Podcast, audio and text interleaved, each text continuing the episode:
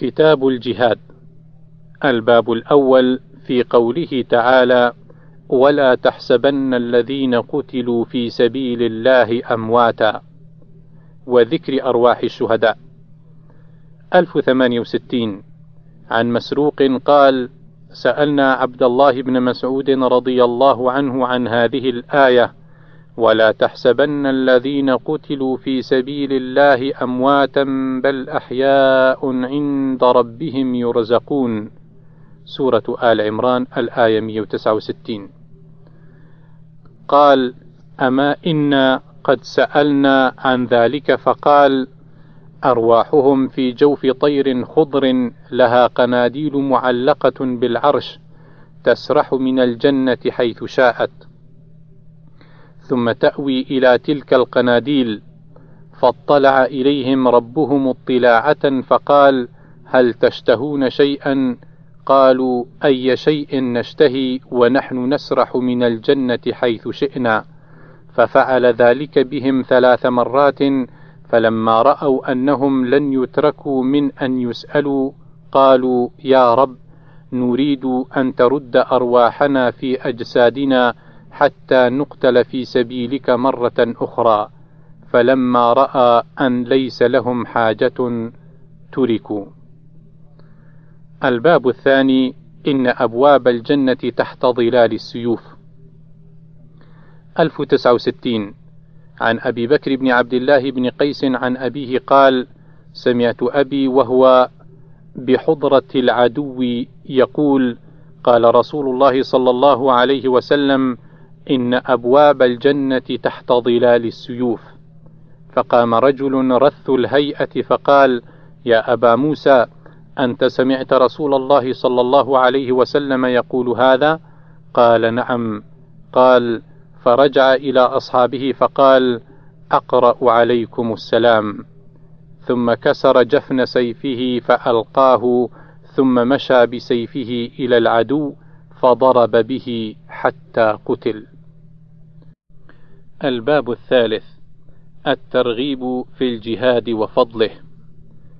ألف سبعين عن أبي هريرة رضي الله عنه قال: قال رسول الله صلى الله عليه وسلم: تضمن الله لمن خرج في سبيله لا يخرجه إلا جهادا في سبيلي وإيمانا بي وتصديقا برسلي فهو علي ضامن أن أدخله الجنة أو أرجعه إلى مسكنه الذي خرج منه نائلا ما نال من أجر أو غنيمة. والذي نفس محمد بيده ما من كلم يكلم في سبيل الله إلا جاء يوم القيامة كهيئته حين كلم. لونه لون دم وريحه ريح مسك. والذي نفس محمد بيده لولا أن يشق على المسلمين ما قعدت خلاف سرية تغزو في سبيل الله أبدا. ولكن لا أجد سعة فأحملهم ولا يجدون سعة ويشق عليهم أن يتخلفوا عني. والذي نفس محمد بيده لوددت أني أغزو في سبيل الله فأقتل ثم أغزو فأقتل ثم أغزو فأقتل.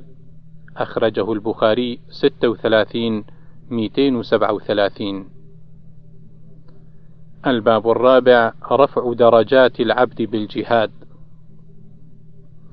1071 عن أبي سعيد الخدري رضي الله عنه أن رسول الله صلى الله عليه وسلم قال يا أبا سعيد من رضي بالله ربا وبالإسلام دينا وبمحمد صلى الله عليه وسلم نبيا وجبت له الجنة. فعجب لها أبو سعيد فقال أعدها علي يا رسول الله. ففعل ثم قال وأخرى يرفع بها العبد مئة درجة في الجنة ما بين كل درجتين كما بين السماء والأرض. قال وما هي يا رسول الله؟ قال الجهاد في سبيل الله الجهاد في سبيل الله. الباب الخامس أفضل, أفضل الناس المجاهد في سبيل الله بنفسه وماله. 1072 عن أبي سعيد الخدري رضي الله عنه أن رجلا أتى النبي صلى الله عليه وسلم فقال أي الناس أفضل؟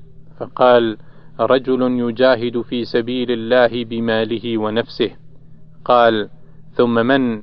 قال مؤمن في شعب من الشعاب يعبد الله ربه ويدع الناس من شره. أخرجه البخاري 2786 الباب السادس من مات ولم يغزو ولم يحدث به نفسه. 1073 عن أبي هريرة رضي الله عنه قال قال رسول الله صلى الله عليه وسلم من مات ولم يغزو ولم يحدث به نفسه مات على شعبة من نفاق.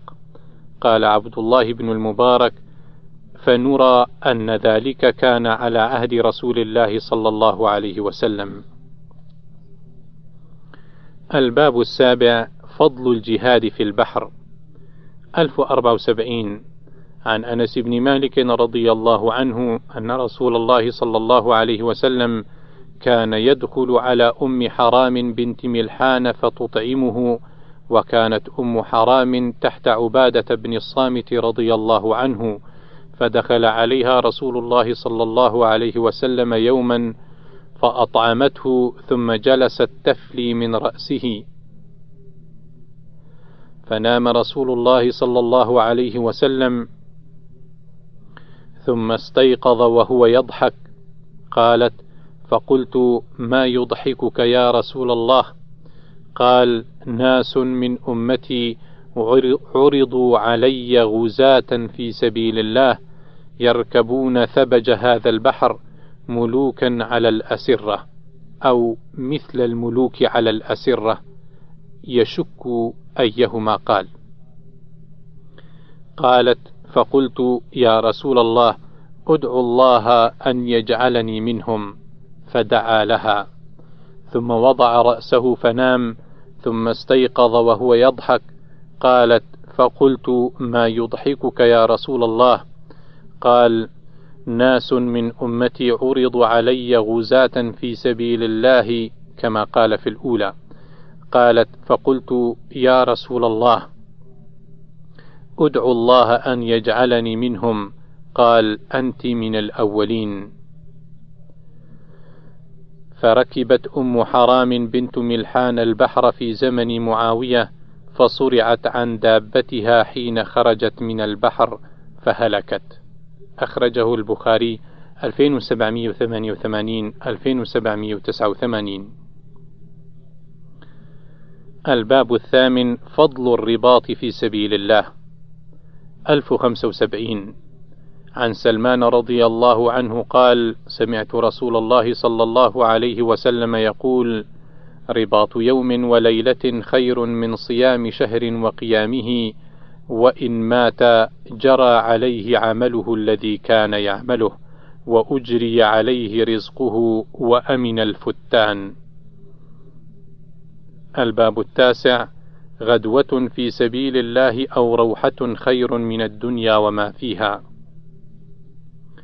1076 عن أنس رضي الله عنه قال: قال رسول الله صلى الله عليه وسلم: لغدوة في سبيل الله أو روحة خير من الدنيا وما فيها. أخرجه البخاري 2792. الباب العاشر في قوله تعالى: أجعلتم سقاية الحاج. 1077 عن النعمان بن بشير رضي الله عنهما قال كنت عند منبر رسول الله صلى الله عليه وسلم فقال رجل ما أبالي أن لا أعمل عملا بعد الإسلام إلا أن أسقي الحاج وقال آخر ما أبالي أن لا أعمل عملا بعد الإسلام إلا أن أعمر المسجد الحرام. وقال آخر الجهاد في سبيل الله أفضل مما قلتم. فزجرهم عمر رضي الله عنه وقال لا ترفعوا أصواتكم عند منبر رسول الله صلى الله عليه وسلم وهو يوم الجمعة. ولكن إذا صليت الجمعة دخلت فاستفتيته فيما اختلفتم فيه. فأنزل الله عز وجل أجعلتم سقاية الحاج وإمارة المسجد الحرام كمن آمن بالله واليوم الآخر. الآية إلى آخرها. الباب الحادي عشر الترغيب في طلب الشهادة. 1078 عن سهل بن حنيف رضي الله عنه أن النبي صلى الله عليه وسلم قال: من سأل الله الشهادة بصدق بلغه الله منازل الشهداء وإن مات على فراشه. الباب الثاني عشر فضل الشهادة في سبيل الله تعالى 1079 عن أنس رضي الله عنه عن النبي صلى الله عليه وسلم قال: ما من أحد يدخل الجنة يحب أن يرجع إلى الدنيا وأن له ما على الأرض من شيء غير الشهيد، فإنه يتمنى أن يرجع فيقتل عشر مرات لما يرى من الكرامة. أخرجه البخاري 2817 الباب الثالث عشر النية في الأعمال. ألف ثمانين عن عمر بن الخطاب رضي الله عنه قال قال رسول الله صلى الله عليه وسلم إنما الأعمال بالنية وإنما لامرئ ما نوى فمن كانت هجرته إلى الله ورسوله فهجرته إلى الله ورسوله ومن كانت هجرته لدنيا يصيبها أو امرأة يتزوجها فهجرته إلى ما هاجر إليه. أخرجه البخاري واحد. الباب الرابع عشر رضا الله عن الشهداء ورضاهم عنه. ألف واحد وثمانين عن أنس رضي الله عنه قال: جاء ناس إلى النبي صلى الله عليه وسلم فقالوا أن ابعث معنا رجالا يعلمون القرآن والسنة فبعث إليهم سبعين رجلا من الأنصار يقال لهم القراء فيهم خال حرام يقرؤون القرآن ويتدارسون بالليل يتعلمون وكانوا بالنهار يجيئون بالماء فيضعونه في المسجد ويحتطبون فيبيعونه ويشترون به الطعام لأهل الصفة وللفقراء. فبعثهم النبي صلى الله عليه وسلم إليهم فعرضوا لهم فقتلوهم قبل أن يبلغوا المكان، فقالوا: اللهم بلغ عنا نبينا أنا قد لقيناك فرضينا عنك ورضيت عنا. قال: وأتى رجل حراما خال أنس من خلفه فطعنه برمح حتى أنفذه فقال حرام فزت ورب الكعبة فقال رسول الله صلى الله عليه وسلم لأصحابه إن إخوانكم قد قتلوا وإنهم قالوا اللهم بلغ عنا نبينا أنا قد لقيناك فرضينا عنك ورضيت عنا. أخرجه البخاري 2801 الباب الخامس عشر الشهداء خمسة. ألف اثنين وثمانين. عن أبي هريرة رضي الله عنه أن رسول الله صلى الله عليه وسلم قال بينما رجل يمشي بطريق وجد غصن شوك على الطريق فأخره فشكر الله له فغفر له. وقال الشهداء خمسة المطعون والمبطون والغرق وصاحب الهدم والشهيد في سبيل الله عز وجل. أخرجه البخاري 652 الباب السادس عشر الطاعون شهادة لكل مسلم. 1083 عن حفصة بنت سيرين قالت قال لي أنس بن مالك بما مات يحيى بن أبي عمرة رضي الله عنهم؟ قالت قلت بالطاعون. قالت فقال قال رسول الله صلى الله عليه وسلم الطاعون شهادة لكل مسلم. أخرجه البخاري 2830 الباب السابع عشر. يغفر للشهيد كل ذنب إلا الدين. 1084 عن عبد الله بن عمرو بن العاص رضي الله عنهما أن النبي صلى الله عليه وسلم قال: يغفر للشهيد كل ذنب إلا الدين. 1085 عن أبي قتادة رضي الله عنه عن رسول الله صلى الله عليه وسلم أنه قام فيهم فذكر لهم أن الجهاد في سبيل الله والإيمان بالله أفضل الأعمال. فقام رجل فقال يا رسول الله أرأيت إن قتلت في سبيل الله تكفر عني خطاياي؟ فقال له رسول الله صلى الله عليه وسلم نعم إن قتلت في سبيل الله وأنت صابر محتسب مقبل غير مدبر. ثم قال رسول الله صلى الله عليه وسلم كيف قلت؟ قال أرأيت إن قتلت في سبيل الله أتكفر عني خطاياي؟ فقال رسول الله صلى الله عليه وسلم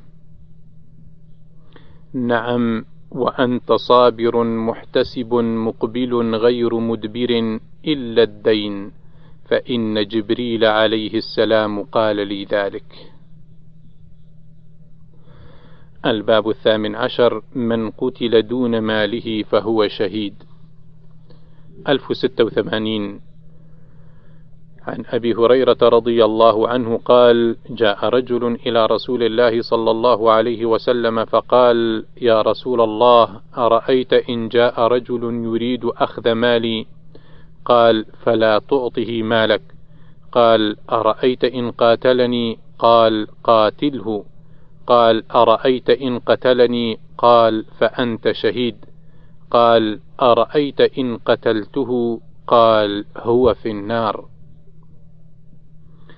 الباب التاسع عشر في قوله تعالى رجال صدقوا ما عاهدوا الله عليه. ألف سبعة وثمانين. عن ثابت قال قال أنس رضي الله عنه عمي الذي سميت به لم يشهد مع رسول الله صلى الله عليه وسلم بدرا. قال فشق عليه. قال أول مشهد شهده رسول الله صلى الله عليه وسلم غيبت عنه وإن أراني, وإن أراني الله عز وجل مشهدا فيما بعد مع رسول الله صلى الله عليه وسلم ليرين الله تعالى ما أصنع. قال فهاب أن يقول غيرها. قال فشهد مع رسول الله صلى الله عليه وسلم يوم أحد قال فاستقبل سعد بن معاذ فقال له أنس يا أبا عمرو أين؟ فقال واها لريح الجنة أجده دون أحد. قال فقاتلهم حتى قتل. قال فوجد في جسده بضع وثمانون من بين ضربة وطعنة ورمية. قال فقالت أخته عمتي الربيع بنت النضر فما عرفت أخي إلا ببنانه. ونزلت هذه الآية رجال صدقوا ما عاهدوا الله عليه فمنهم من قضى نحبه ومنهم من ينتظر وما بدلوا تبديلا. سورة الأحزاب الآية 23 قال فكانوا يرون أنها نزلت فيه وفي أصحابه. أخرجه البخاري 2805 الباب العشرون من قاتل لتكون كلمة الله أعلى. 1088 عن أبي موسى الأشعري رضي الله عنه أن رجلا أعرابيا أتى النبي صلى الله عليه وسلم فقال يا رسول الله الرجل يقاتل يقاتل للمغنم والرجل يقاتل ليذكر والرجل يقاتل ليرى مكانه فمن في سبيل الله؟ فقال رسول الله صلى الله عليه وسلم من قاتل لتكون كلمة الله أعلى فهو في سبيل الله. أخرجه البخاري 2810 الباب الحادي والعشرون من قاتل للرياء والسمعة. 1089 عن سليمان بن يسار قال تفرق الناس عن أبي هريرة رضي الله عنه فقال له ناتل أهل الشام أيها الشيخ حدثني حديثا سمعته من رسول الله صلى الله عليه وسلم.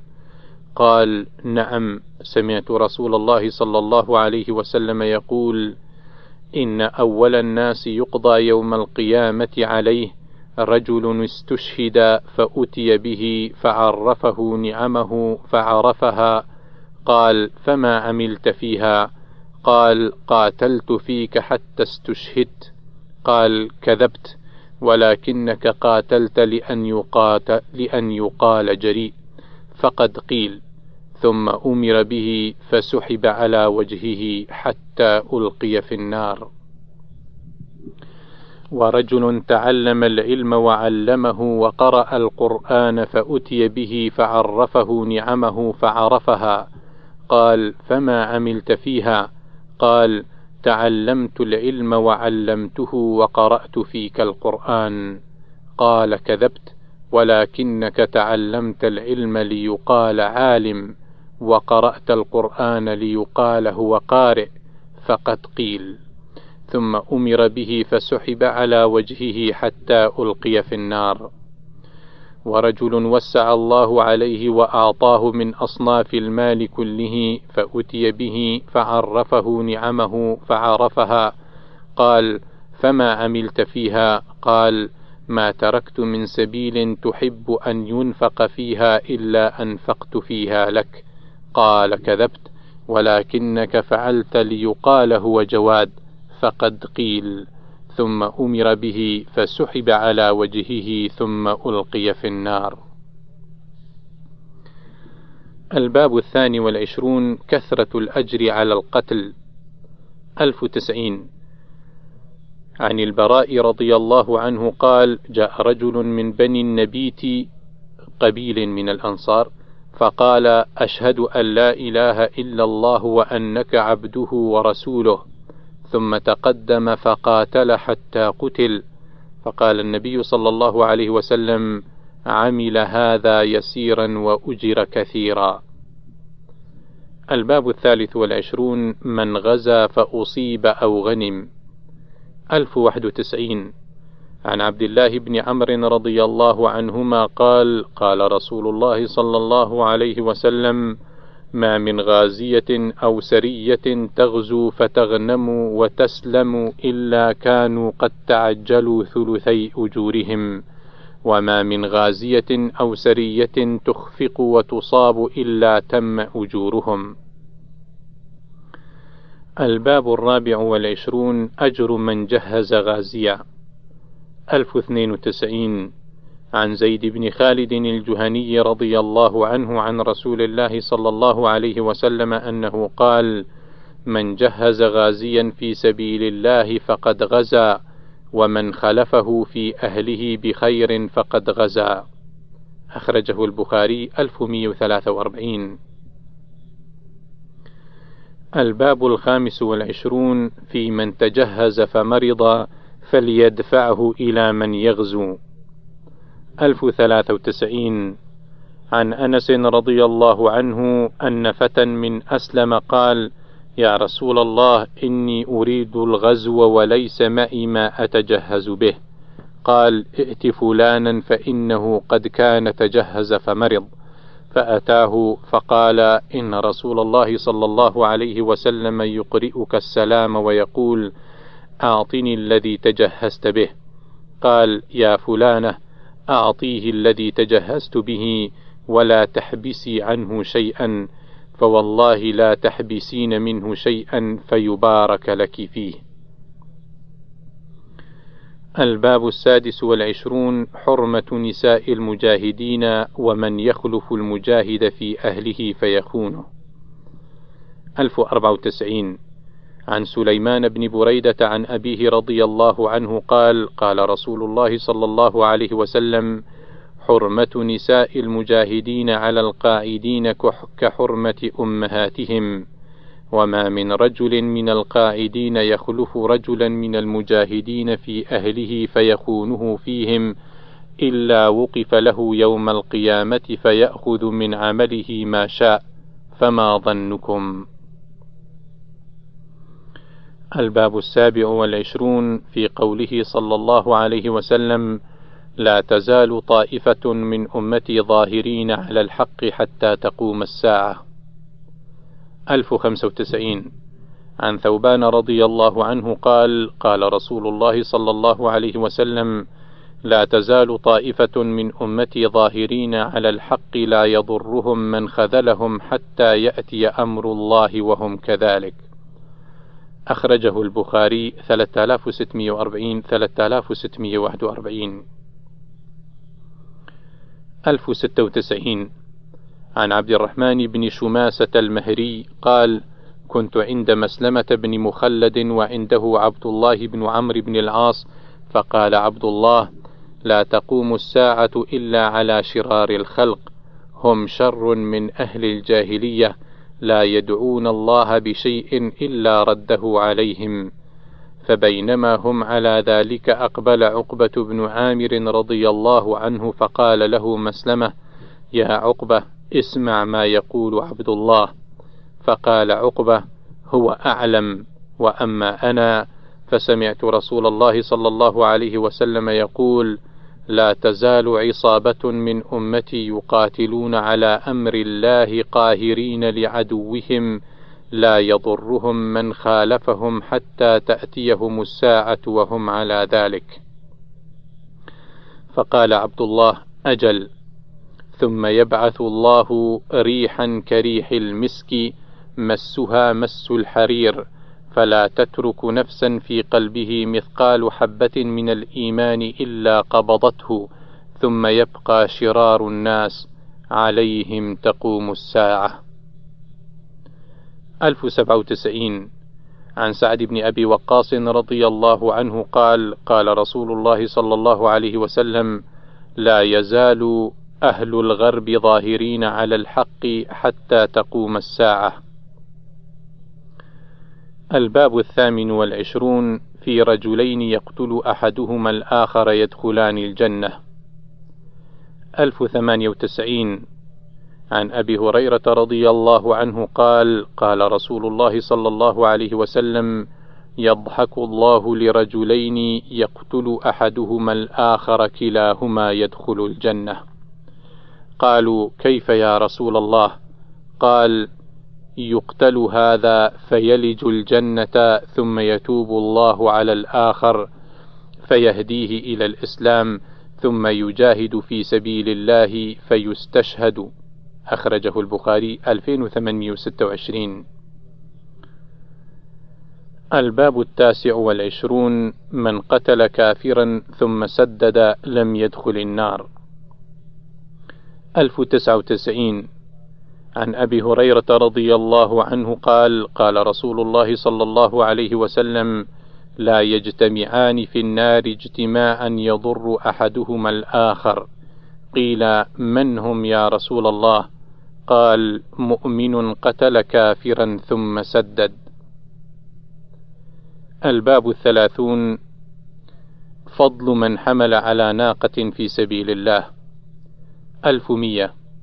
عن أبي مسعود الأنصاري رضي الله عنه قال جاء رجل بناقة مخطومة فقال هذه في سبيل الله.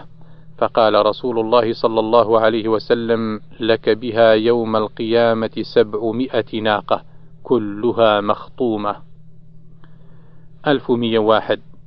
عن أبي مسعود الأنصاري رضي الله عنه قال جاء رجل إلى النبي صلى الله عليه وسلم فقال إني أبدع إني أبدع بي فاحملني. فقال ما عندي. فقال رجل يا رسول الله أنا أدله على من يحمله. فقال رسول الله صلى الله عليه وسلم من دل على خير فله مثل أجر فاعله.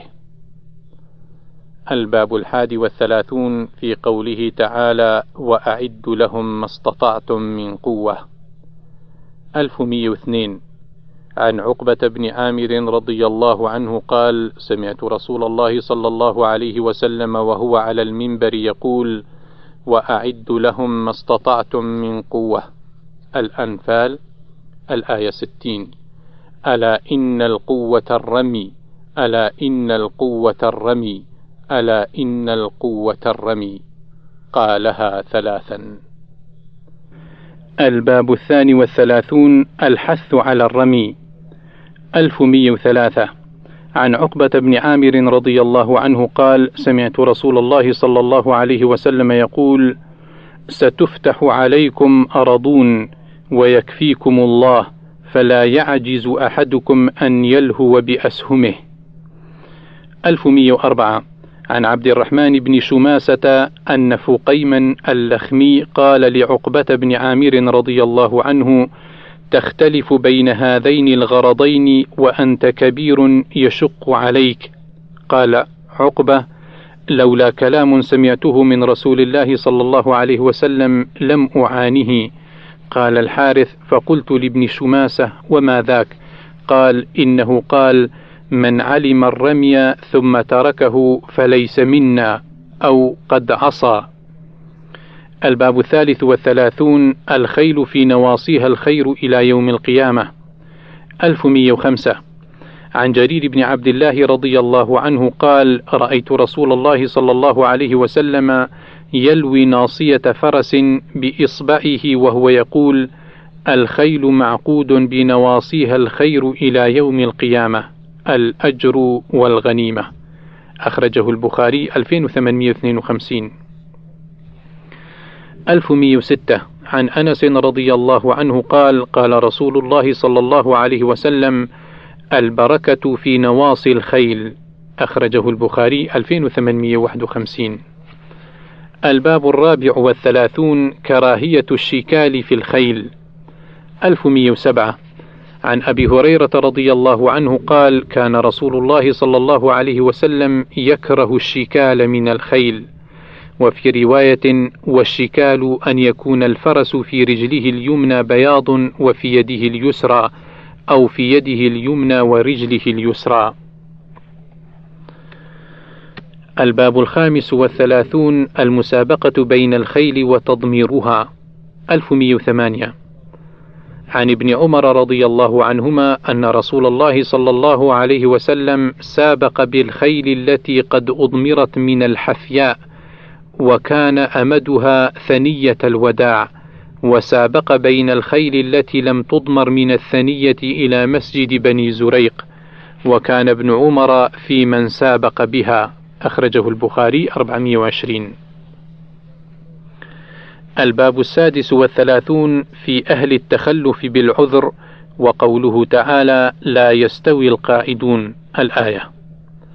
1109 عن أبي إسحاق أنه سمع البراء رضي الله عنه يقول في هذه الآية لا يستوي القائدون من المؤمنين إلى قوله تعالى والمجاهدون في سبيل الله فأمر رسول الله صلى الله عليه وسلم زيدا فجاء بكتف يكتبها فشكى إليه ابن أم مكتوم ضرارته فنزلت لا يستوي القائدون من المؤمنين غير أولي الضرر. سورة النساء الآية 95 أخرجه البخاري 2831 الباب السابع والتسعون. من حبسه المرض عن الغزو. 1110 عن جابر رضي الله عنه قال كنا مع النبي صلى الله عليه وسلم في غزاة فقال إن بالمدينة رجالا ما سرتم مسيرا ولا قطعتم واديا إلا كانوا معكم حبسهم المرض.